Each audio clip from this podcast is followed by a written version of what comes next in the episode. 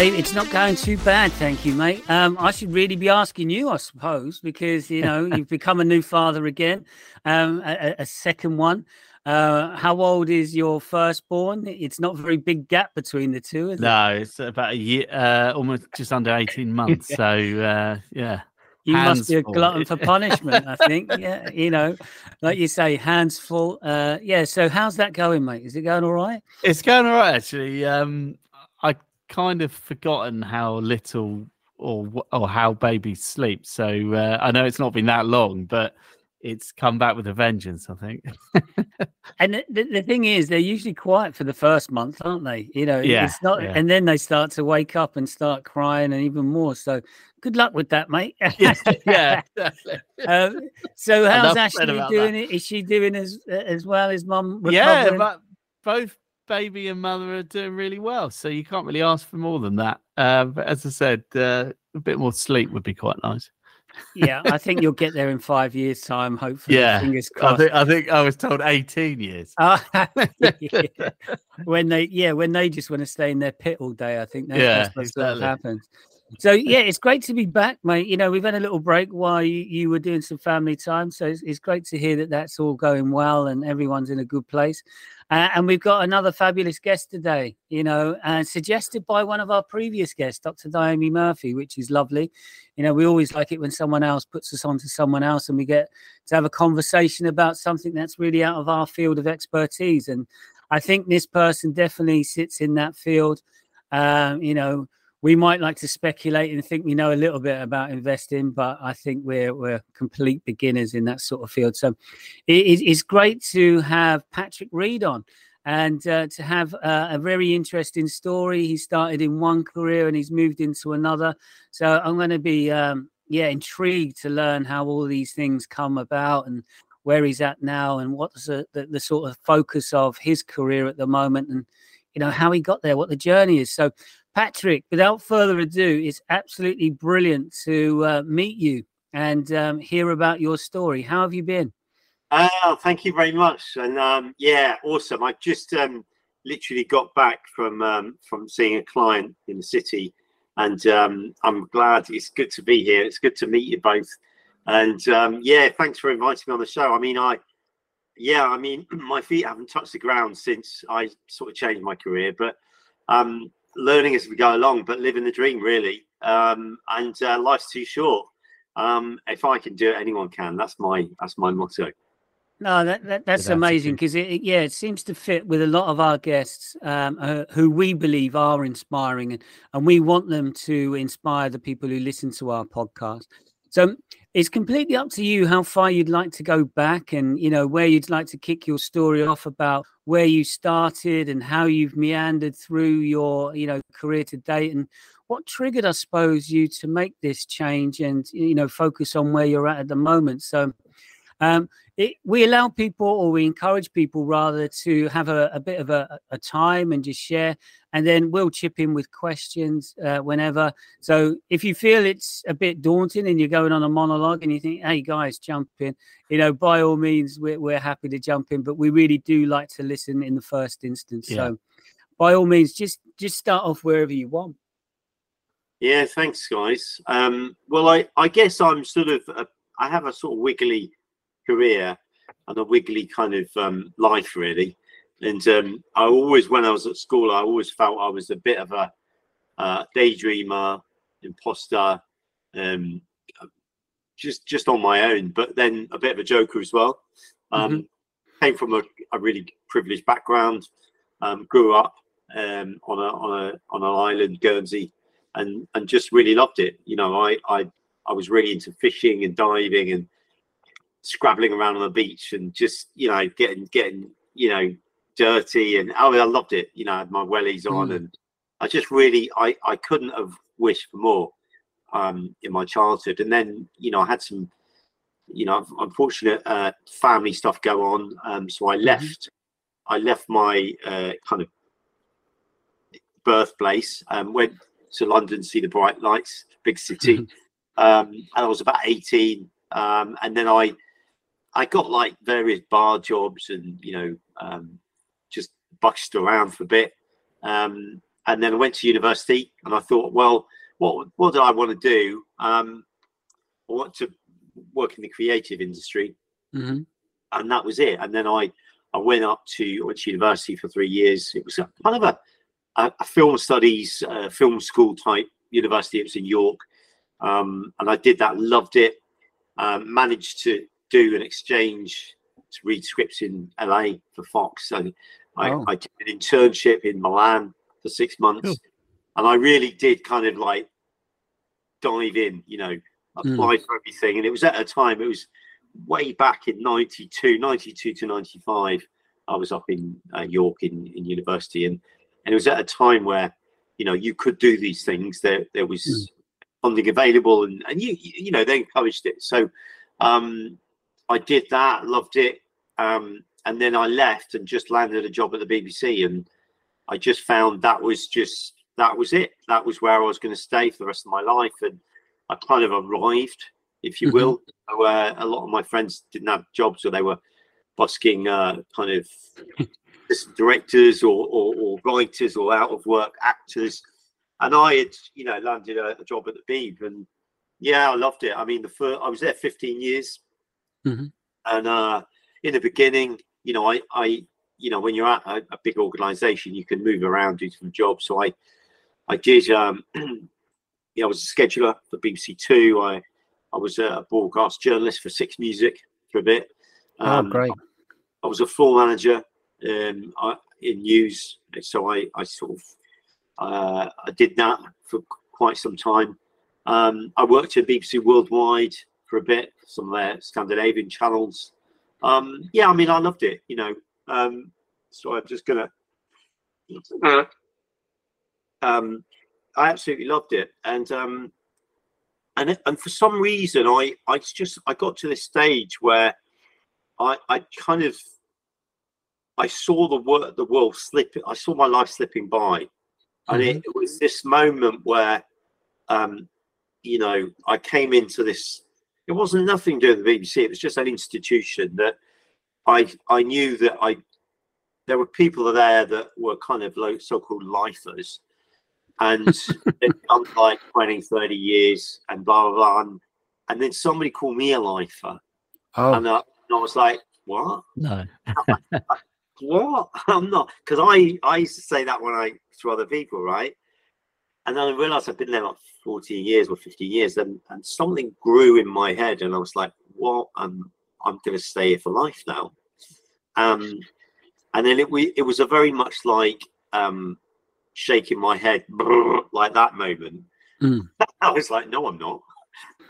Um you know dur- during that time at the beeb i i i had a, a, i flirted with a, a dj career that was very successful for two years so i i cut my hours down toured the world got a signed up to sony signed up to I, I was in the dance charts and toured with a live band um, so I took extended leave, which is great. It was a great Mm. company to do that. And then obviously, you know, touring and all that takes its toll. So I, you know, unless you're a, a big hit maker, you, you're not going to last the course, right? So whilst it was amazing and I loved it, um, it had to stop. So then I was like, what next?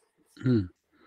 So I, I sort of got to this stage where I was like, towards the end of my kind of pressed, um, and I was thinking, what am I going to do? Um, and I, I, what clinched it is that I was talking to a guy. I won't mention his name, but he, he it's just a guy that had been with me from day one in those early nineties, who, you know, he was so much full of vim and zest and like, you know, really encouraged me to do whatever I want. The world is my oyster. Don't, you know, don't take no. Always be a can do type person. hmm He had he was about to retire, and um, all he got was a was a was like a gold pen and, a, and an autograph book signed by HR senior HR people, and he'd done like forty years, and I was Yeah. like, that, Yeah. that- that's the clincher, and I was like, you know, if you want to, if you want a, a so-called, I mean, I don't think any job's safe nowadays, but if you want a safe job and you, that's fine, do it. But for me, I was like, I was in my late thirties, and I was like, no, I'm I'm I'm going to do something about this. So it happened quite quickly because I, I went to the I went to the bathroom and, and I looked in the mirror and, and I started looking at lines in my face and I was like I'm getting old mm-hmm. and I looked at my hands and I was like I'm, I'm gonna kind of this is it you know I've got to make a decision and, and it was a pit an epiphany mm-hmm. and I was like I've always been um, you know if if we're all human and I was always have this like if obviously, you know, I'm never going to be a Messi or, or a Beckham or, you know, I'm never going to do that, obviously. But with other things, if I put my mind to something, I can do it. I can yeah. do it. So I I met um, a girl, uh, and, and her, her name's Janine, and we became friends.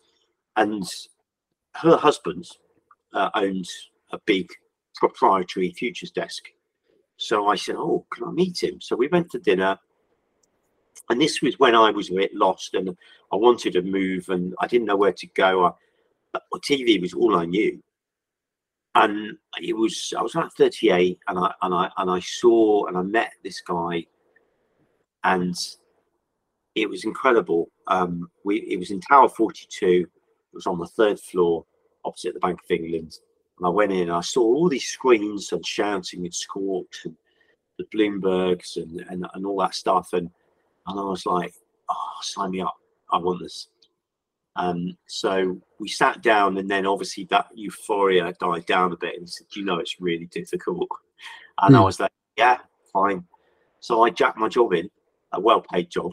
Um, and I, I, I, I was an apprentice trading German debt um, and and I and I learned, you know, I hit the desk by six thirty, opened a market at seven, traded all day, and uh, I learned on the job, and and that was it. You know, I I stopped the regular income. Um, I rented the desk. Um, I did my own hours, but obviously I was an apprentice. There were 21 year olds around me, and I was you know, knocking on 40 nearly. And I was like, the second week I was there, I went to the loo and I and I cried. That's how hard it was. And I was wow. like, hold on a minute, I'm in the right place. Life's too short. I, I need to do this. I, I don't have kids. I'm you know single uh, at the time, and I, and I was like, why not?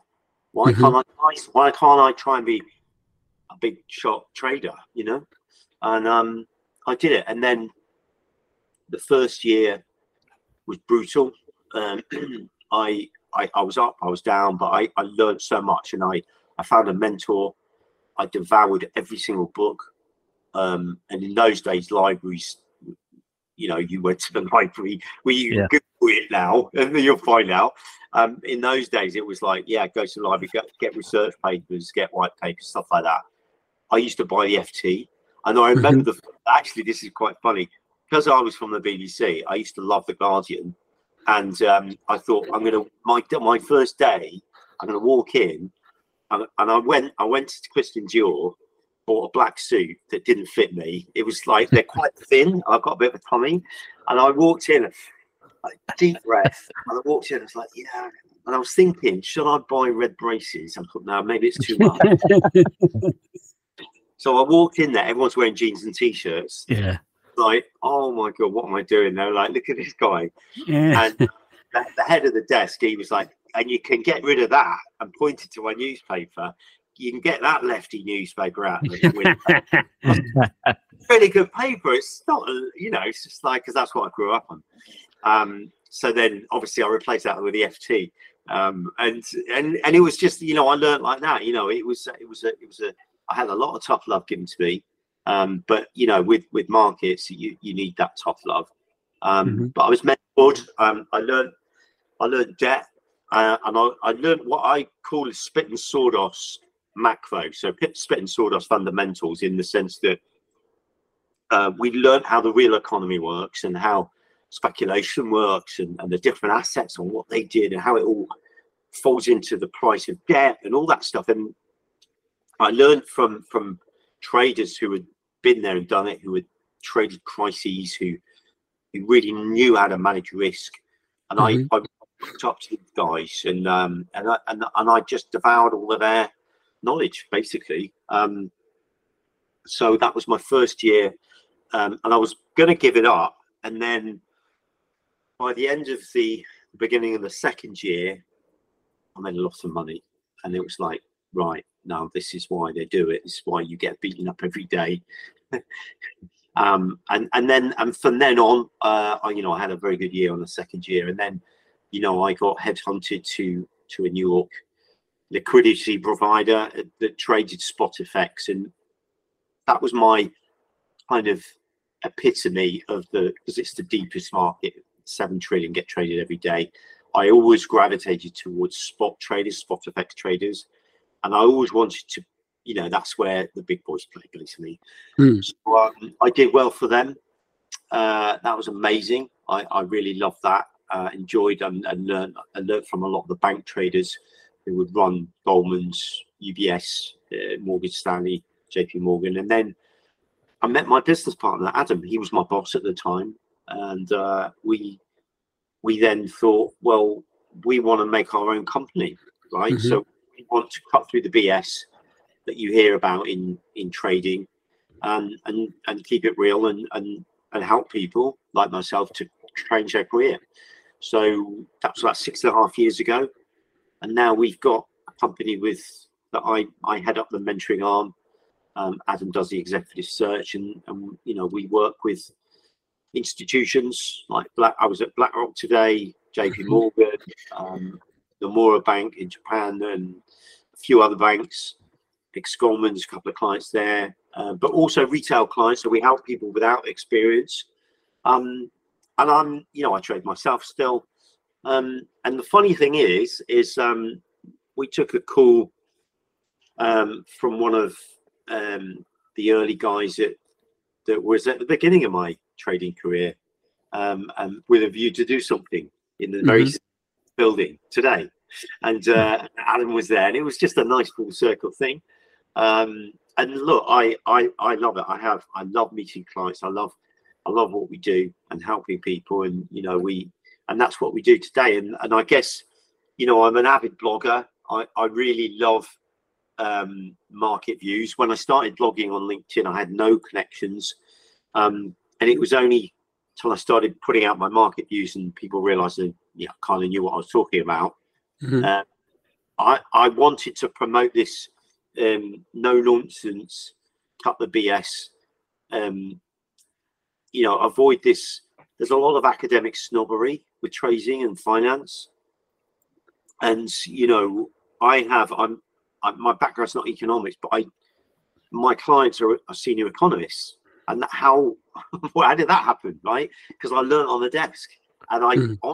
Feel that hands-on you can learn enough um, to get you not just on par but but above in some ways than the books and the exams and all the, the academics and all that stuff so i you know i am living proof as i sit here to talk to you two lovely people mm. i'm living proof that you can achieve late on in life anything you want.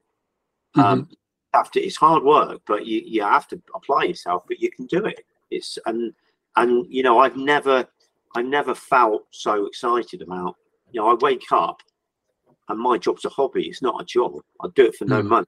It pays quite well. Um, mm. So I, I I'm like, and there's always something kicking off in markets. So I'm like, well, what's it today? Who's going to mess something up? Is it going to be Liz Truss? Is it going to be the Bank of England? Is it going to be like the Bank of Japan? Is it going to be the Biden uh, Xi Jinping uh, meeting yesterday? You know, there's always somebody that's going to throw a spanner in the works and make opportunities for people like me. So um, yeah, uh, that's that's pretty much my story. I mean, I, I I do love, you know, I have a big following now kind mm. I can't remember how many thousand, but quite a few. And I love just engaging with people who are interested in in career change and and and you know if if you open up one of these social media platforms everyone's an influencer or everyone's a career changer mm. um, and you know I, th- I think anyone can do it as long as you you realize it is hard work but passion first, and the money will follow. That's that's mm-hmm. what I always, always, always uh, was told, and that's uh, I completely agree with that. That's a good a good mm-hmm. intro, isn't it, Simon? It's it's it's really great. Yeah, um, you can probably tell from your, your storytelling background, I suppose, in TV, you know how to engage people and you know take us on that journey.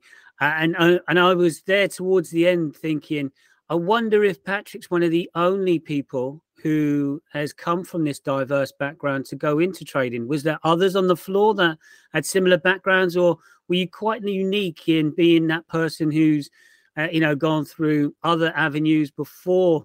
Going into that trading desk because um, that is quite a, you know a bare pit of a place to go into at the start. It sounds like. Yeah, I was the only one. Um, mm. old.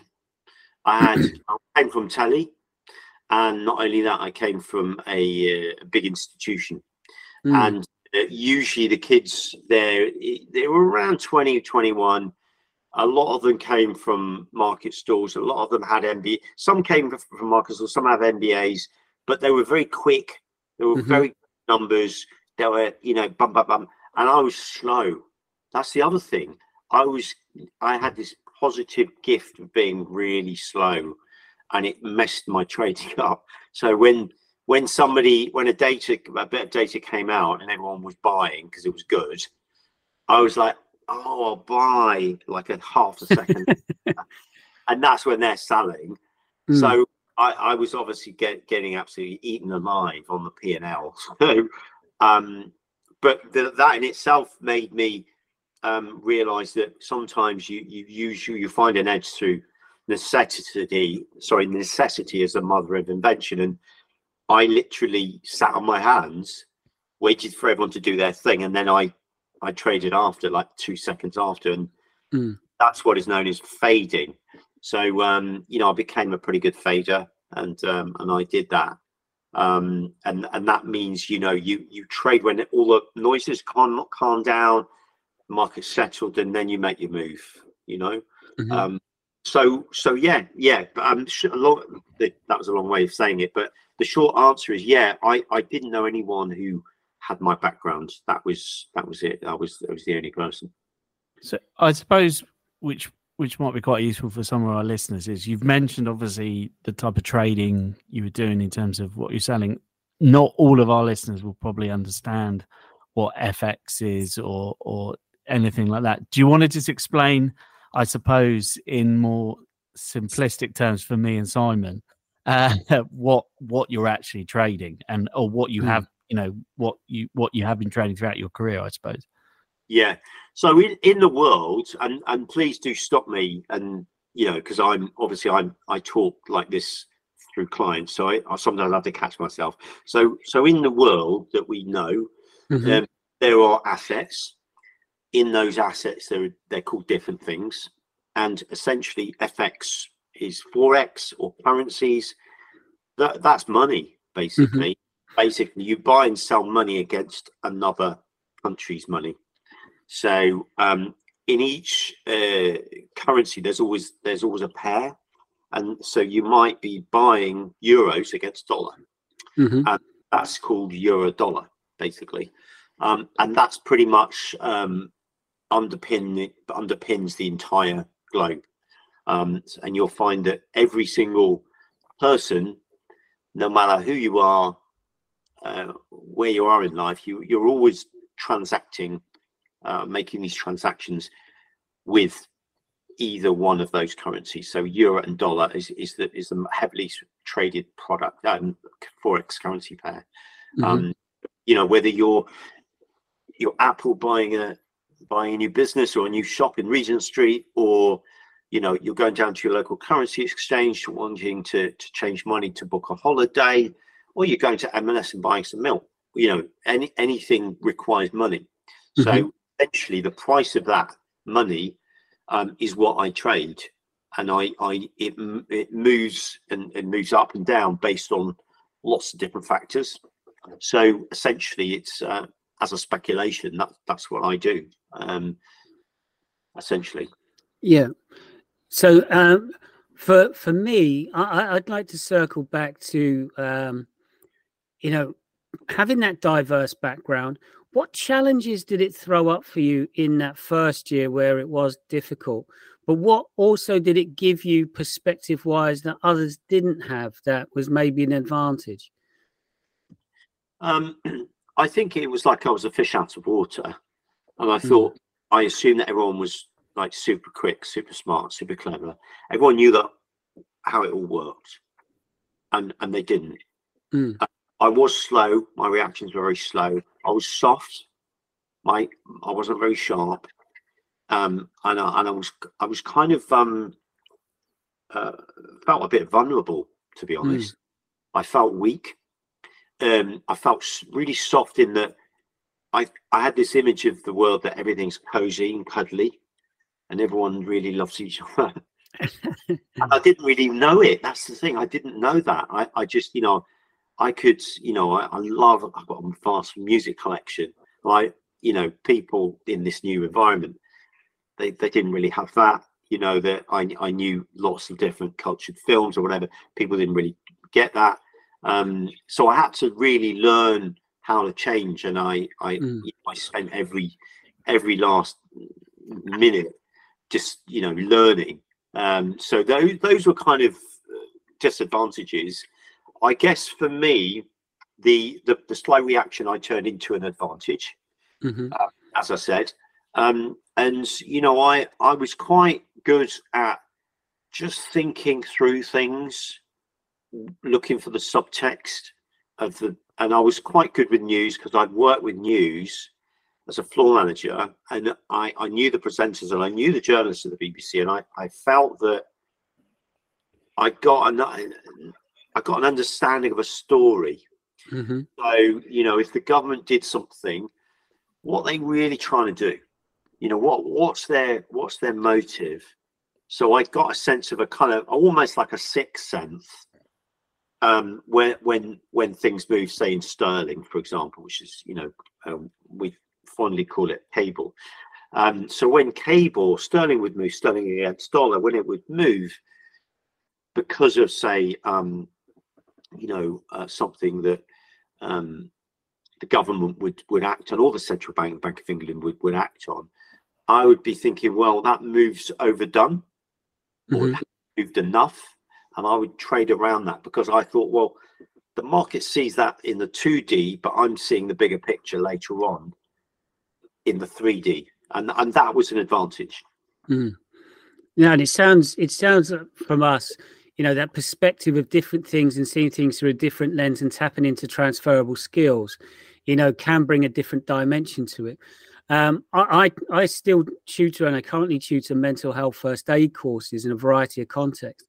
So I'm fascinated by that first year when you're going through that tough time. It sounds like it could be quite isolating because of your background, because of the nature of the people in and around you, the sharp elbows, um, you know, there's a bit of a sink or swim mentality. Um, what was pulling you through at that time, you know, to make you think, I'm, I'm going to stick with this? And were you trading your own money or were you trading on someone else's behalf? Yeah, I was, I was, I was trading my own money. Wow. about 50K and I was trading that. And, um, you know, it was sink or swim. It was tough in environment, but guess what? I chose that. No mm. one forced me. So I, you know, I had to grow up. Right. You know, I, I, had to stand up, and and that was it. You know, um, and I knew that I'd been given a golden opportunity, and I was going to make good on that. So I was like, well, the the motive was money. Mm. You know, I I did really, and I will say this now: is if you want to do it, passion first, money comes later all the guys that are very successful in on the institutional side, they're they're all kind of late 40s, mid 50s, and they do it. They do it for no money. You try and peel peel them away from the desk. You'd be good, yeah, good luck with that. But they, they don't need the money. They just do it because it's, it's brilliant fun.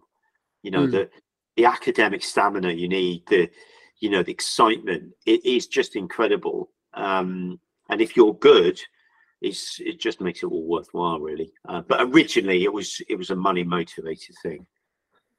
Yeah, and I suppose the question I have after listening to that and and kind of things.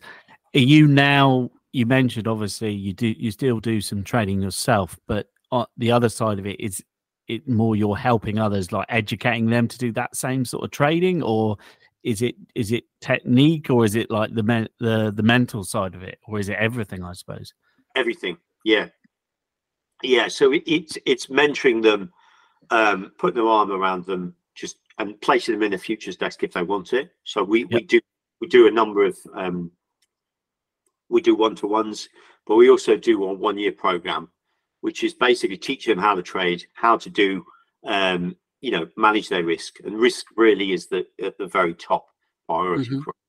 um, teaching them macroeconomics, teaching them, you know, how to use technicals, technical analysis, um, how the market works, how governments work, how how central mm-hmm. banks work, you know, all this stuff. And and some of them just want some broad advice, but some actually want to get down and dirty and, and, and change their career to be a trader because I did it. so I'm, mm. I'm the best person to tell someone else who's maybe similar age. Um, my sweet spot of people coming to me is, is around mid 30s. So um, yeah, it, it's it's helpful if you've done it yourself. Mm-hmm. Definitely. And, and how I, do people I, find out about this? Yeah, sorry, Dave, because um, I know you've mentioned you're on LinkedIn and other things, but when people meet that transition point where they're thinking, I need something else, this is not fulfilling me uh, in what I'm currently doing, you know, how can they seek you out and the, the mentoring masterclasses that you offer? And, you know, um, what does that process look like for them? You know, because I imagine it's quite daunting. You, you, said at the time you, you walked away from quite a well paid job in a secure industry. Uh, you know, and there's other people probably with that fear a little bit and uh, I suppose it's stepping into the unknown. And how do you, how do you support that transition? Yeah, it we we have a tried and tested way to do that. Now, the first thing I would say is is book a call in with me. I'll mm. leave the on on your on your on your um and we just have a chat. That's it. You know, we just have a nice chat. And in the UK, take up for lunch, you know, we're quite old fashioned like that. So, um, and we just get to know you because everyone's different. Um, and we generally, in that first conversation, I'll work out where you're at in life, you know, what your budget is. Obviously, that's important, where you want to be, and your frustrations. And, and mm. then we put a plan in place to do that. Um, the, the, the key thing is nobody's going to know right now right? And you've still got a job. It, yeah. It, we we definitely into this idea of slipstream moving from one career to another, and some are like um, I have like six clients on the institutional level, but they're not outright traders, but they're like supportive roles or they're senior in sales um, and and stuff like this, mid or back office, and they just want to want to up their game and, and get get onto the front office. Mm-hmm. So the the program we offer supports that because it's hybrid, it's live and self study. It really important. It's perfect for people with with who are time poor, and mm-hmm. we would say, look, give yourself enough runway, um, and tool yourself up, get that toolkit and education before you actually slowly ease out. And some of our traders, I'll give you an example. Jim, who headed up an IT company, uh, very good money, right? He's now a quant in a federal bank, um, uh, earning a lot more money, obviously. Um, but he did that because I taught him the treasury curve. And, mm-hmm. and among um, lots of, I didn't get him the job, obviously, but I certainly helped by teaching him debt. And, um, you know, and that was, that was over, that was over like 12, 14 months. Mm-hmm. And he got enough confidence to say to his, his, his, his job, say, look, um, you know, I'm I want to do less hours with more money.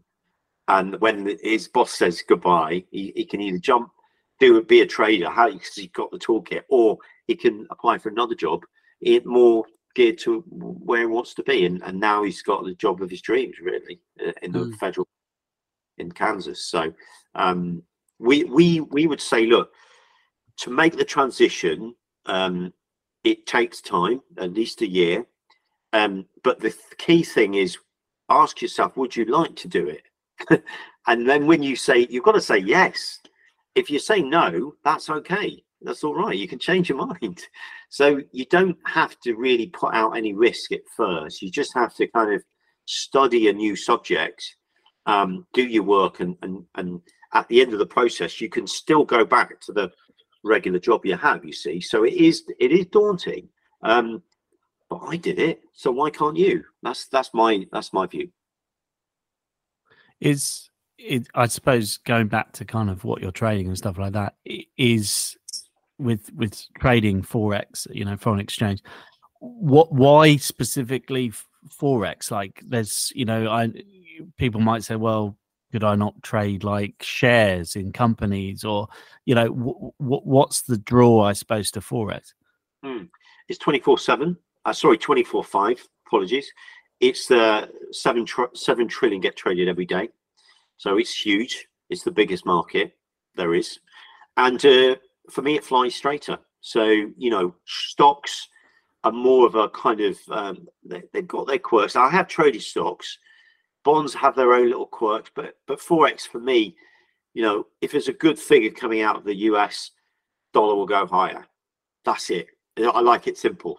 That's pretty simple to me. If you're trading a stock, for example, sometimes good news can be bad news and it's like oh you know it can't be too high because they raise interest rates and all that stuff and you don't really get that with forex it's pretty much down the t straight um, and it and it moves it's very volatile and uh, you know creates a lot of opportunities um, and the other thing about forex is it's really seeps into everything else we live and breathe and every other asset like bonds or stocks or interest rates or whatever so um, that's why I like it. But you know, each to their own. I mean, we do help um, people transition to trade different things as well. Um, but forex is our expertise. That's interesting. I the only other question I had was, um, in terms of obviously someone starting their journey, like you said, it, it, it you know, it, I suppose it, it, it, you're looking for people that are willing to commit the the time and effort to, to learn. But is there any other kind of characteristics, I suppose, that you've witnessed in the people you've worked with that kind of, I don't know, that make people stand out as being potential success stories, if that makes sense? Yeah, um, uh, grit.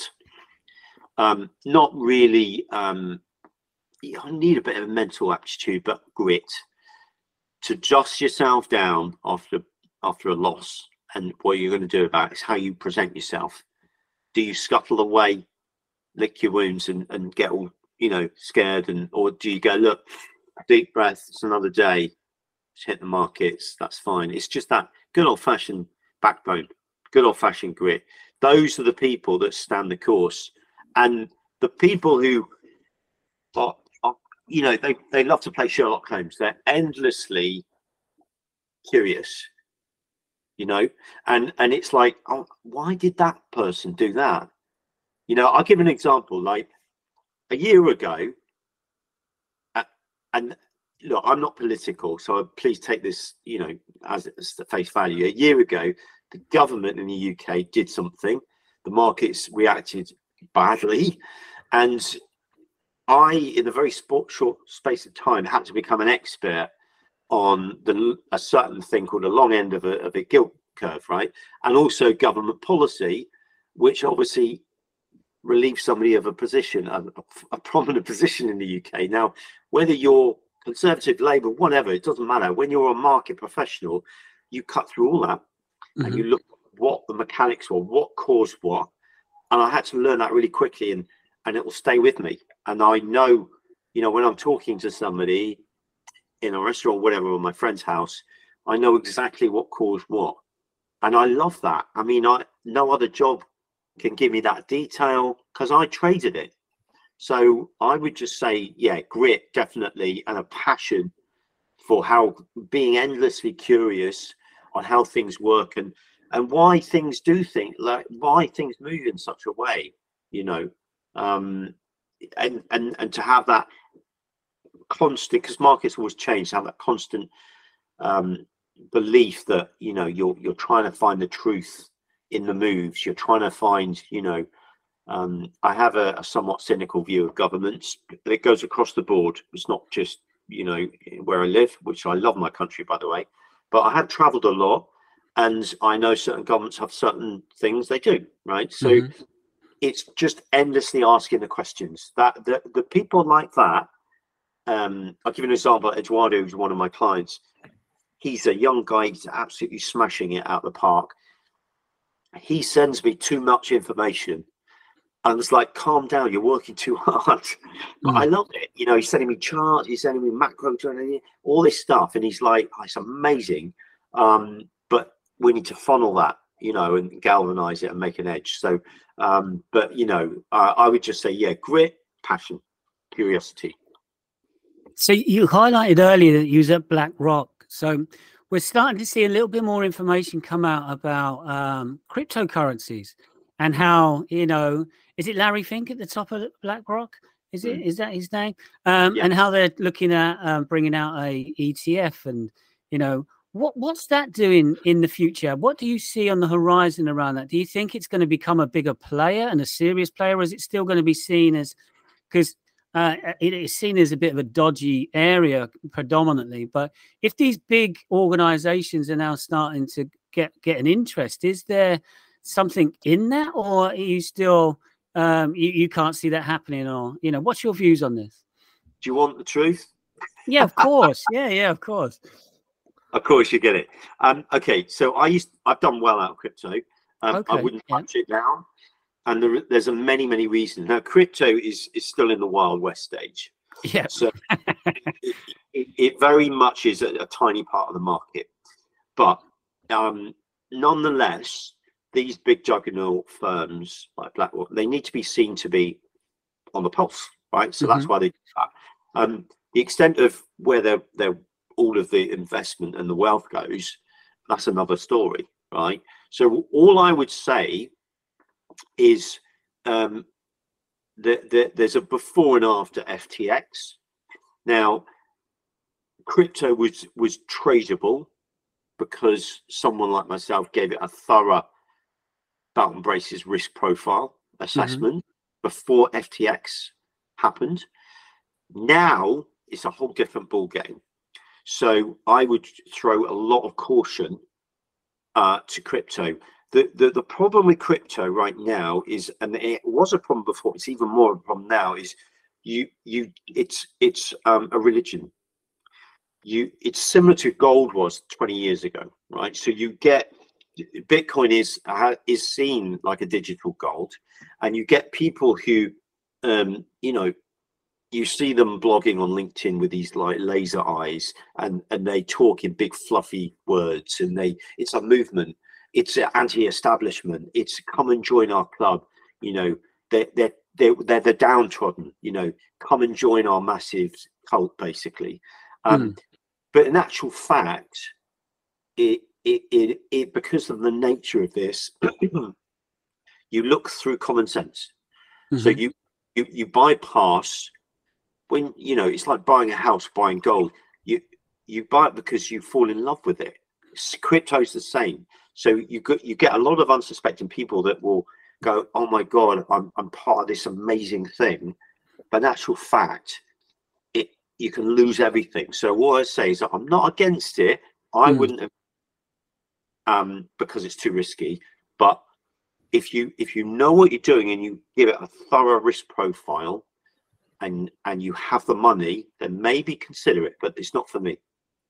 No, thank you for, for answering that, Patrick. Because I think some people are getting drawn into this social media through TikToks and other things where people are promoting it and they're talking uh, Ripple and XRP and XLM and all these up and then you're seeing BlackRock and people uh, investing. In, I, I, suppose people are a little bit confused with social media in a, a whole different. So to get some expert advice, I think it, it just helps people temper, you know, um, you know their their approach to these things.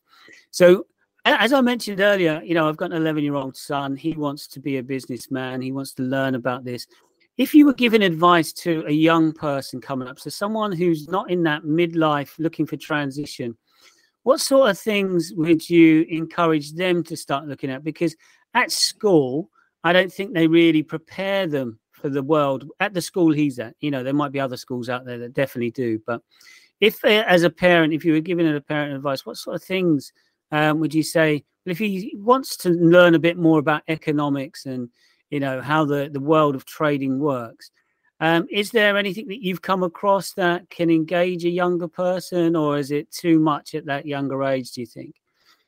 Um, I, I don't think it's. I think it's too young, and it's a shame, mm. really. And it's something that I really feel passionate about. Um, all I would say is um, be curious, learn the dollar. That's mm-hmm. that's what anyone learn how the dollar works. Um, the way the dollar works, because it's the global reserve, every country uses dollars mm-hmm. to, try, um, to some degree. If you can understand what, how dollar moves, um, learn a bit of the history. You know, you can um, l- l- you can read some books on the history of money. There's some good BBC documentaries out there. Um, you know, and and and just learn how money works, um, and then learn how the U.S. Uh, economy works.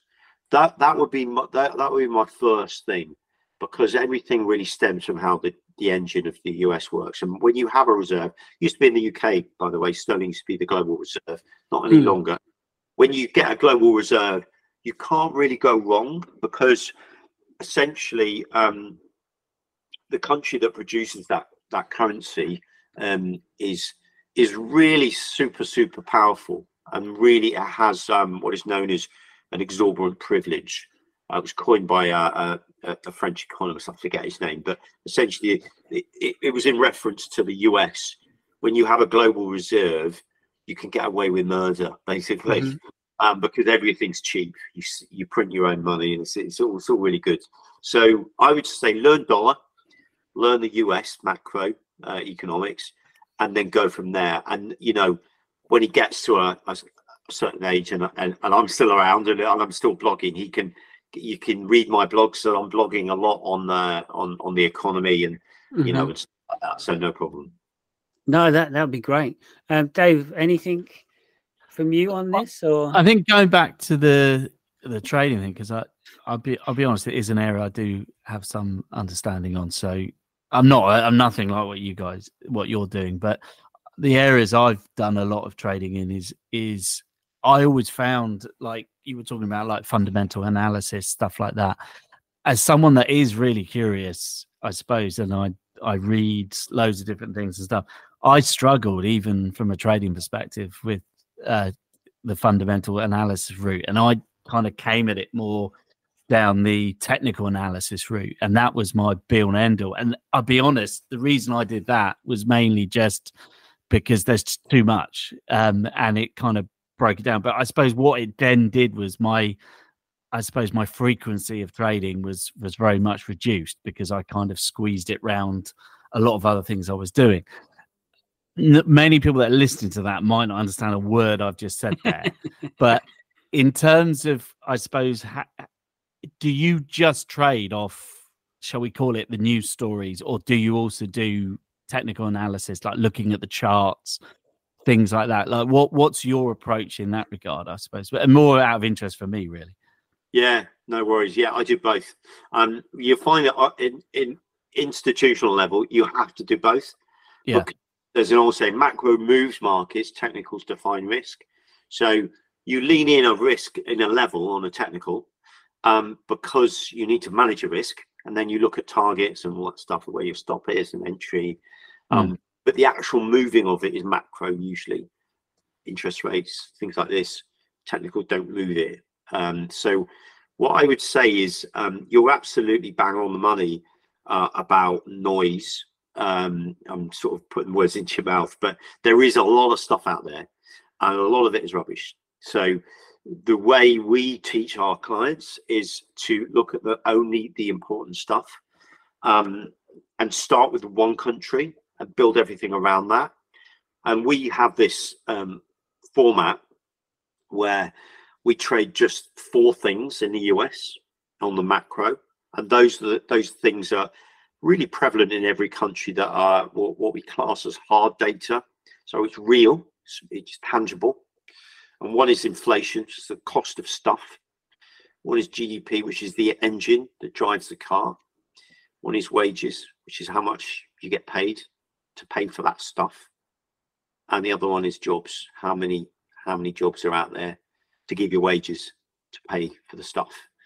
Essentially, if you do that and those four things, you can't really go wrong. Now there are loads of other things, surveys and all that stuff, and all, all the kind of you know fancy stuff. But if you start with that, you get a really good picture of where where the health is. How how how healthy is the patient, right?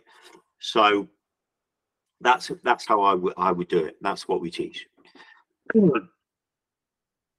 So, so uh, in the the future, what um, are you or what are your aspirations? What are you hoping to achieve going forward? You know, because obviously you've got a lot of drive, you've got a lot of passion. You're you're doing more of the things that it sounds like you really love around the mentoring side. Um, what do you see on the horizon for yourself? Well, we would like to crack the Middle East. Um, we have a we have we used to have a client there, but we, we we're turning. I've got a good friend who lives in Dubai. He's done very well. Um, we want to set up an academy, probably a um, a prop desk within London. Uh, these are all things that we'd like to do. Mm-hmm. Um, and we, you know, we're, we're just really passionate about working with institutions and, and, and you know, retail clients too. Um, and yeah, those are the those are the near term things. But yeah, we just want to keep doing what we're doing, uh, but for more people and and grow that way. Um, but we do want to.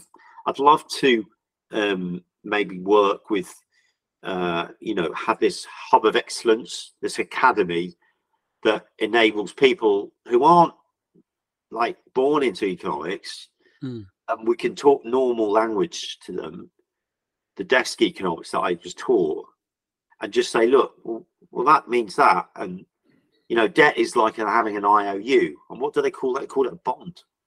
And what, if you buy that bond, what do you get back? That's called a yield. You know, mm. things like this. And people mm. buy and sell things like that.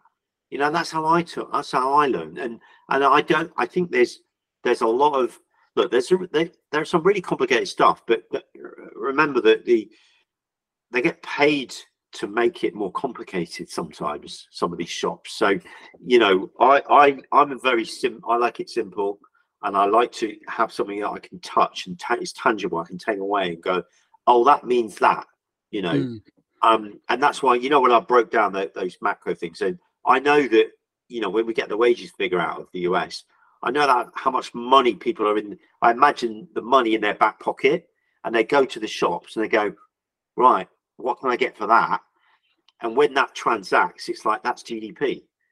That's the amount of stuff that gets produced because it's always, you know, they restock, they spend, they use, they and, and that's how it is. Um, so yeah, I, I I like to teach that way, and I think having this hub of excellence at some point mm. would be, um, you know, so, something I, I, I would love to do because one of our previous guests, uh, a guy called Nick Inge, he's got this group called Worldly Wise, where they do do um, one-off uh, sort of things in schools just to share someone's background. You know, like yourself, you would just share some of this information for any young people that you know have an interest. You know, because I think every young person that I've met, especially young lads, are motivated by earning money and good money, uh, yeah. and I think understanding the terminology, the language that this world even exists. Because for some of them, yeah. they won't even know that, that this is actually something that's out there.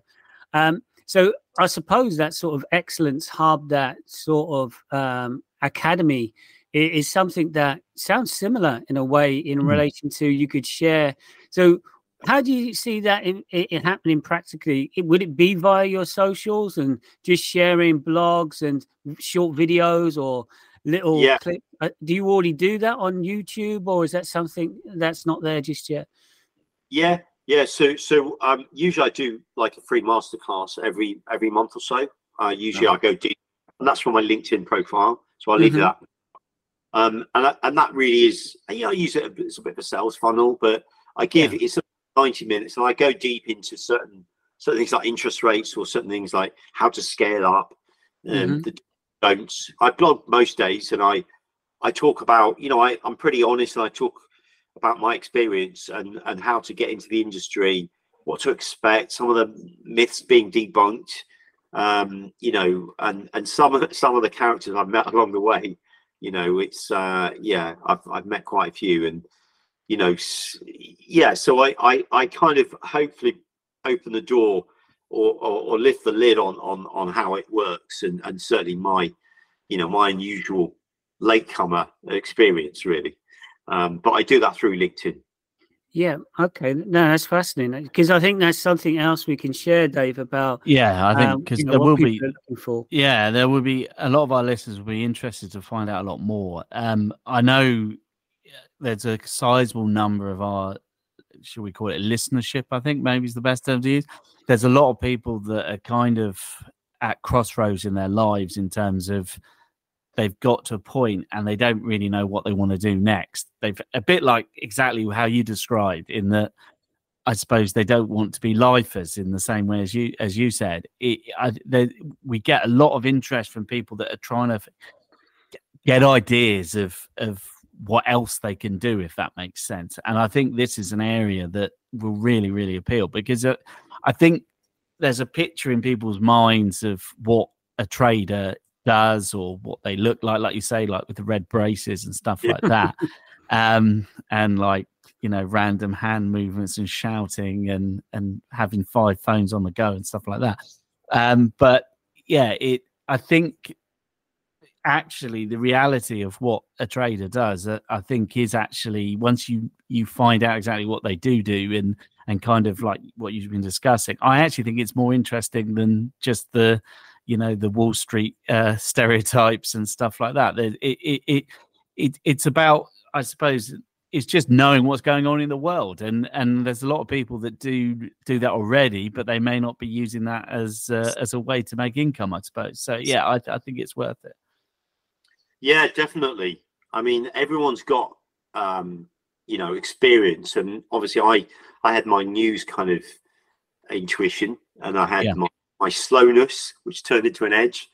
Um, but I use that, I kind of use that into an edge. So no matter what background you come from, you can definitely use something.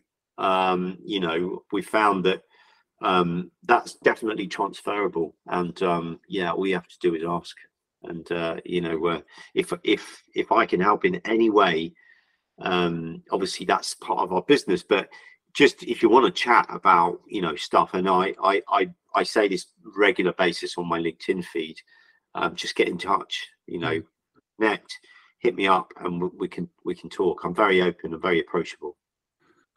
So, yeah, go on, Dave. All I was going to say was, um, obviously we've we've talked about the trading and stuff like that. One area that I know we get a lot of feedback on, and uh, you've mentioned obviously like how you've built your audience on LinkedIn and things like that. Mm. One of the things we get a lot of people asking about is they want to do something and they want to harness the power of social media to kind of grow either their brand or or to tell a story or, or, or you know to grow their business and stuff like that i suppose i know um, we've kind of we've kind of skimmed over it but how did you find growing that you know that following you now have how you know what did you find doing that because it's it, it we get a lot of people that ask about it but we don't really talk about it yeah, I, I got a lot of help.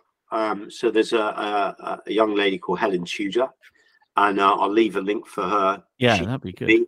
She's really good. She she's a LinkedIn guru, LinkedIn expert, and and basically um, a lot of what she says it, it is is it's amazing. It's actually mm. changed my social presence, um, and and you know I, as a result of that, and I'll I'll leave you her um, uh, her details, Helen Tudor.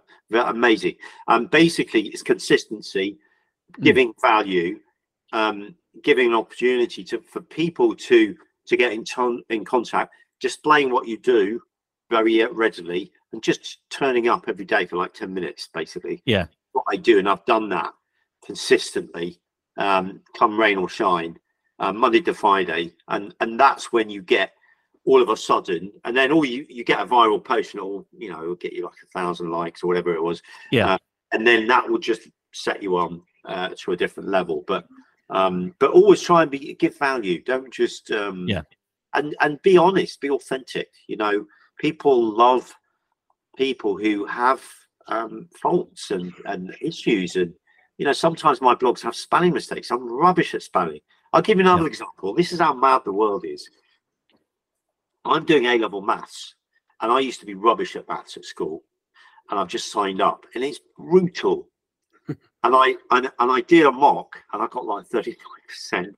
I'm doing and, and I'm doing. Why like, are you doing A level maths? I was going to say, like, I couldn't go anything. like pulling teeth. I know. I, yeah, tell me about it. I know. and I and the thing is, I, I I told people on my social media, so I can't skulk out quietly and go, yeah, yeah, I'm I'm backing out. I have to do it. So every Wednesday, I go to college. And, and I do it because I was like, it's like me. I want to try and get out of my comfort zone. Mm. I'm banging on about, yeah, change your career, get out of your comfort zone. Mm. But I'm actually, yeah, I need to be doing that, right? So that's what I did. And then I'm like, oh my God, it's really hard. so what you're saying is tell a, a, challenging story and you'll get followers on LinkedIn. Yeah. Is, is, is that the secret? Yeah.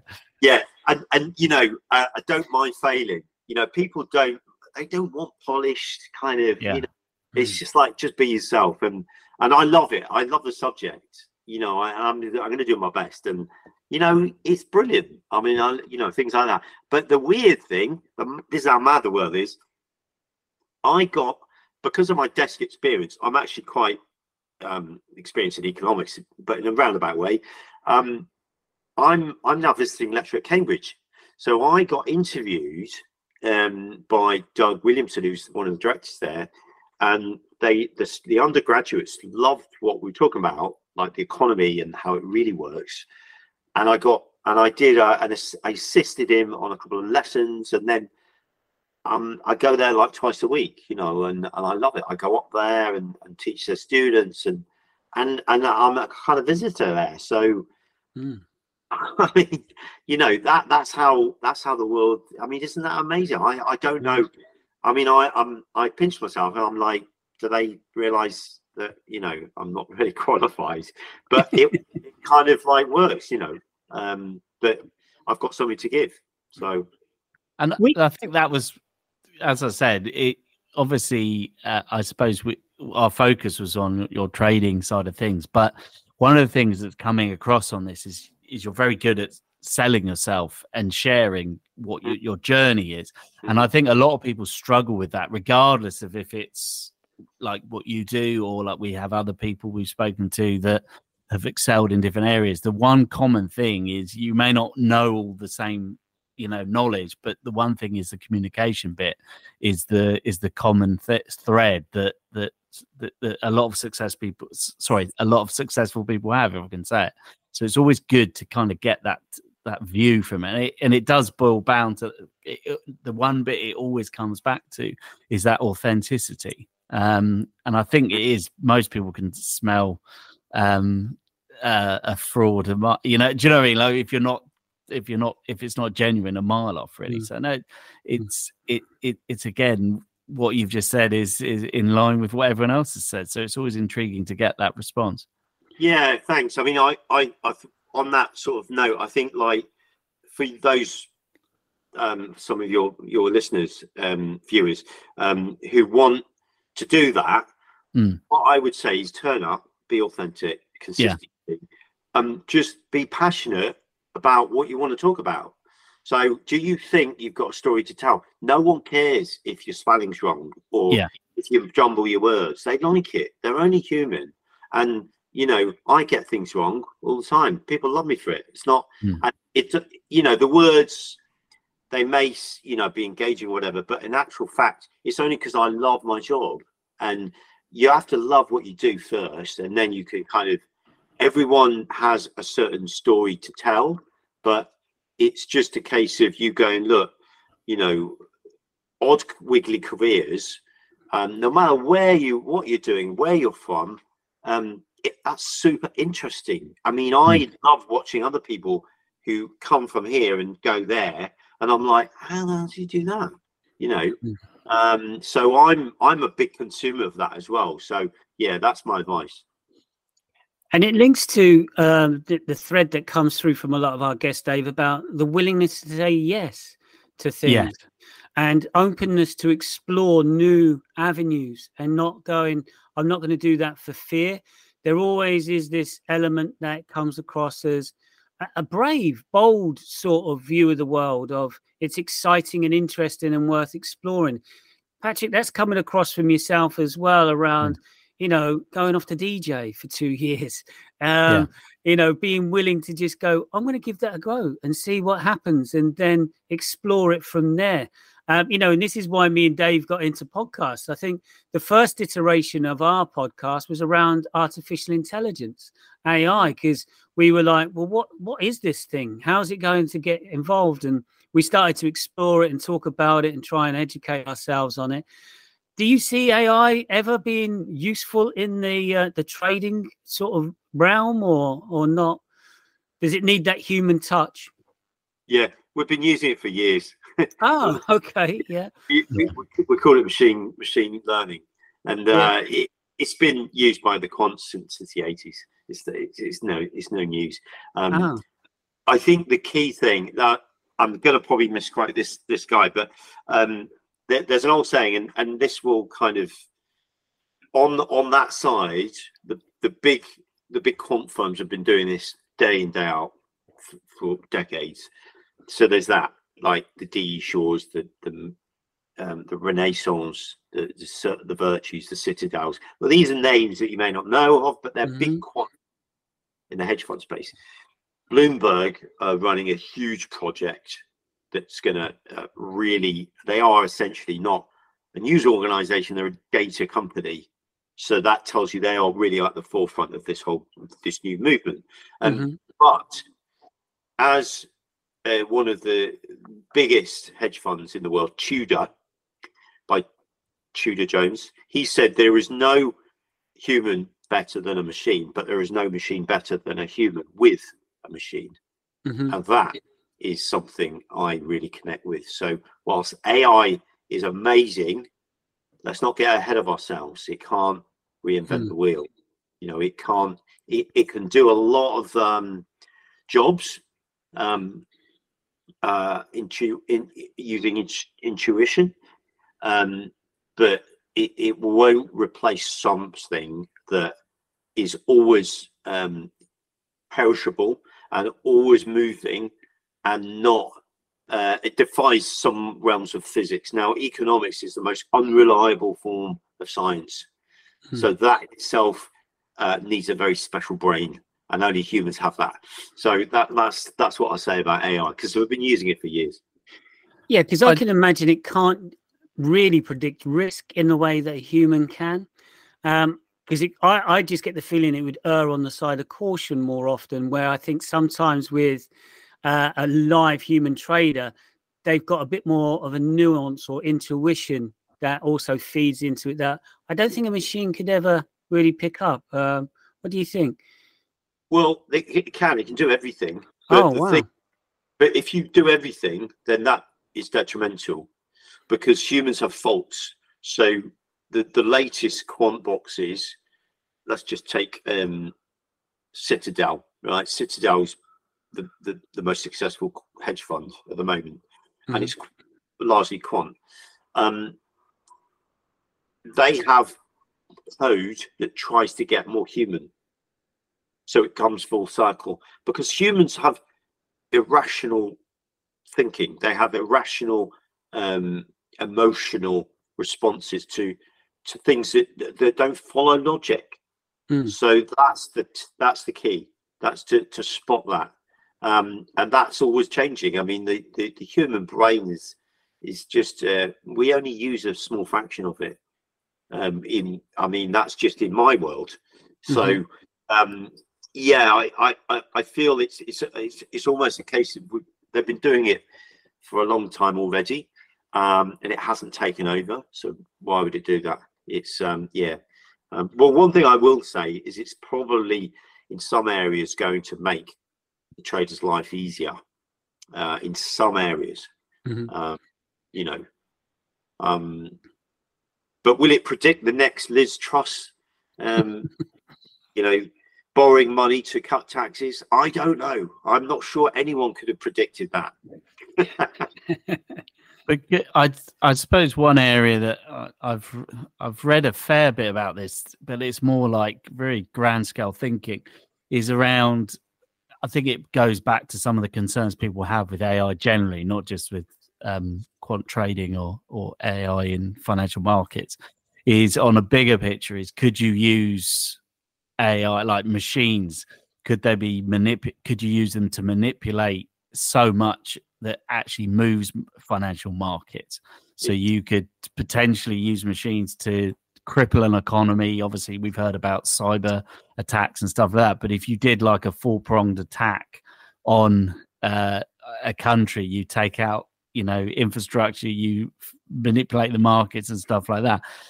That is a nightmare scenario. But I don't know, like, it, it's that where I suppose we're, we're moving even away from trading in, in financial markets, but you're literally a, a weapon of war, really, where you could cripple a whole country or the Western world, or however you want to call it. That, that I've heard a number of people talk about it more in that way, where they see that uh, AI could actually have an impact um, on financial markets, not so much on the money in your pocket kind of scheme. I don't know. Is that does this come up in conversations you have with your clients around this as yeah, well? it does. Um, okay, how shall I say this? Um, um, precautions are in, have been in place for decades, yeah. um, primarily from the intelligence agencies. So there, there, was this huge push, massive spend push in the 80s. Um, obviously, there was some, you know, these these films called War Games and all that stuff, and it was all kind mm. of electronic, uh, um, you know, sabotage. So cyber warfare, if you will. Um, AI is very similar to that. Um, it's just very good, and it's it's it's growing exponentially at a huge pace. So um, um, yeah, look, there are um, algos that that cause disruptions, especially when markets are thin. At the moment, there is nothing really, especially in forex, which is why I like it as well. There's nothing really that can um, manipulate the market to the extent that it would be uh, to the demise of the country just because of the the regulation in place um, to to circuit break to to really have um, offers uh, to to back up that currency. I mean, you know, whether it's AI or not, it's a nice story, but um, market manipulation slash um, you know disorderly conduct um, is is is has been something all central banks are it's bread and butter for them. You know, you you saw the Bank of England a year ago. Uh, if they didn't act by buying gilts to calm the, the, the, yield curve, we would be in the same situation. Whether it comes from AI, um, a mismanagement from the government, or something from a from an algo that went AWOL, which happens, um, the, there is enough security um, certainly with central banks and the governments and the intelligence services to to safeguard that. Some uh, reassuring words there. yeah.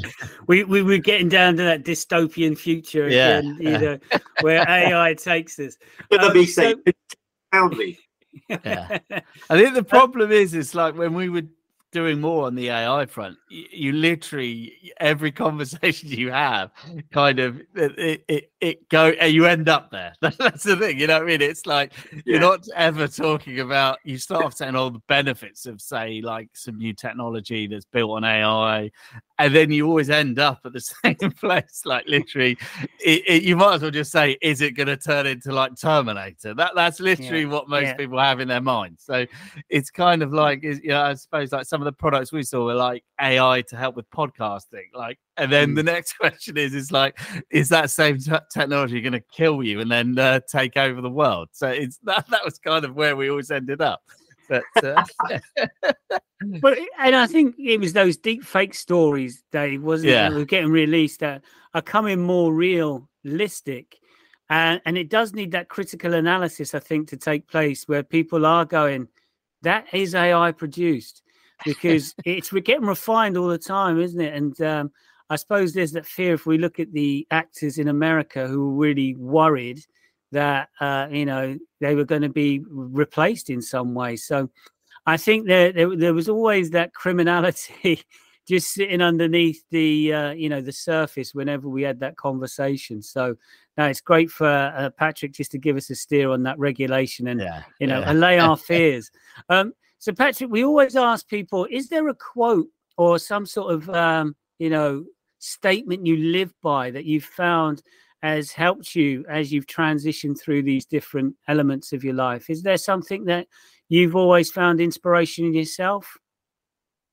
Um, yeah, there's two things actually. Thanks for putting me on the spot. um, but there is, there is actually, and I, this is not rehearsed. Um, there is two things. One is just turn up, Mhm. right? That's it. That's I always just turn up.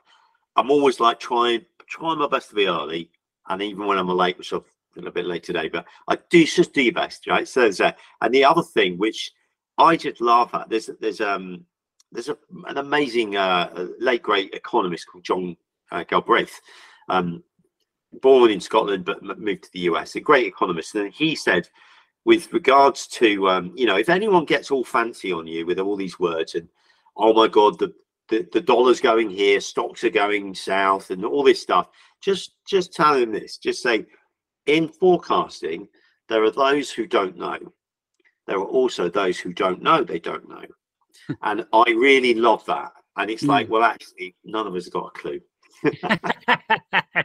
yeah, we're all winging it in some way. We're Yeah. mate. And I know, um, you know, we just make the best of it.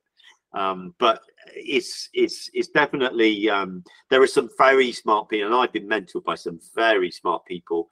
Um, but they're the they're most humble. You know, they're the most humble. Um, yeah, it's when you start to get this ego, then that's when you'll you'll go for a fool, really. That's wise words. The I suppose before we do wrap up, we'll obviously share all the links to everything about you and obviously what you're doing on on the show notes. But um, I suppose what obviously people can find you on LinkedIn. Um, what's your website URL? So if anyone's listening out, they can quickly type it in and have a look. Yeah, sure. It's adamisprinciple.com. So it's A D A M I S, principle with an L E, and then dot com. Brilliant. So anyone listening, have a quick look at that. But also, we will have links in the show notes. Um, you and also you mentioned about um, the link to book in maybe a, a, a, some time with you as well. Do you want to just explain that again? Yeah. So so if you're curious about trading, about what I've done in my journey and changing your career, no matter you don't have to, you know, whatever walk of life you're from, whatever your your career is, and you just want to have a chat, book me in. Um, I've got a link on my calendar, and I'll leave it in the. Um, it's got a few questions on, you know, a bit about. Give me a bit of a, a guidance on on how to conduct the the chat, but it is just a chat. Don't be scared. I'm very approachable.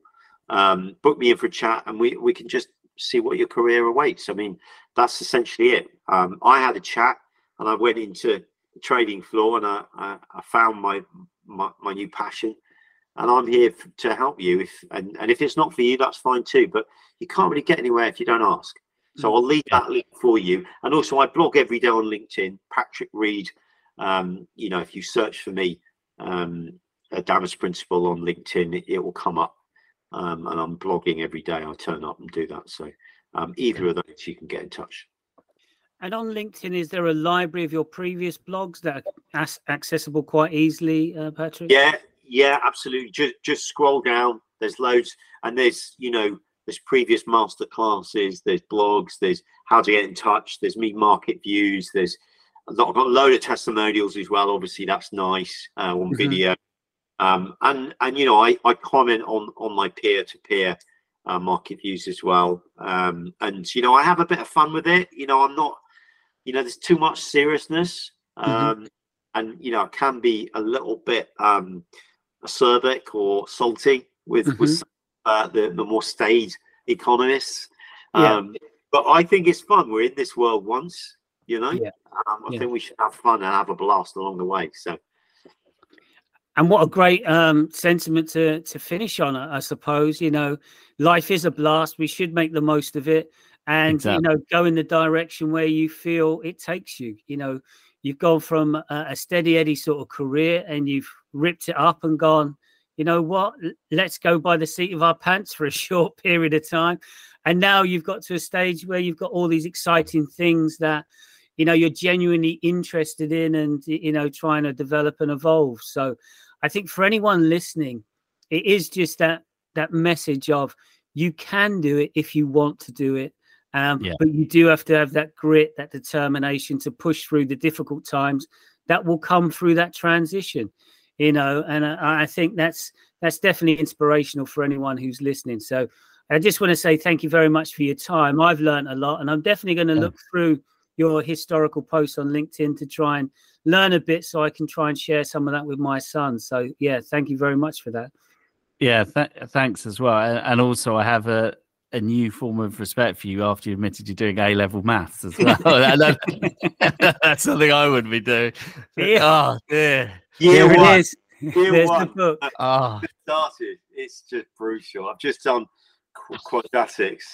I've got I've got calculus coming. So oh, just all of it. Like I I, I did I scraped to C at GCSE, and, uh, oh, and after that, I just thought I never again. I don't need to do it again. But just you mentioning that has like made me like in a cold sweat. It's horrible. it's going to be okay. It's going to be okay. All right, all right. Well, good luck with that. And uh, and as Simon said, seriously, thank you very much for sharing. Oh, it was very, guys. very interesting. It's and I'm sure we'll, you'll have some of our listeners actually get in touch because I think what you're offering is really valuable. And I'd recommend anyone that is listening to get in touch to find out more because, um, yeah, it, it, I think being a trader is very much different from what people see in the in the mm. movies and on TV. It's it's it's a very interesting world to be in. But yeah, thanks again, Patrick. Thank you, guys. Appreciate thanks very much.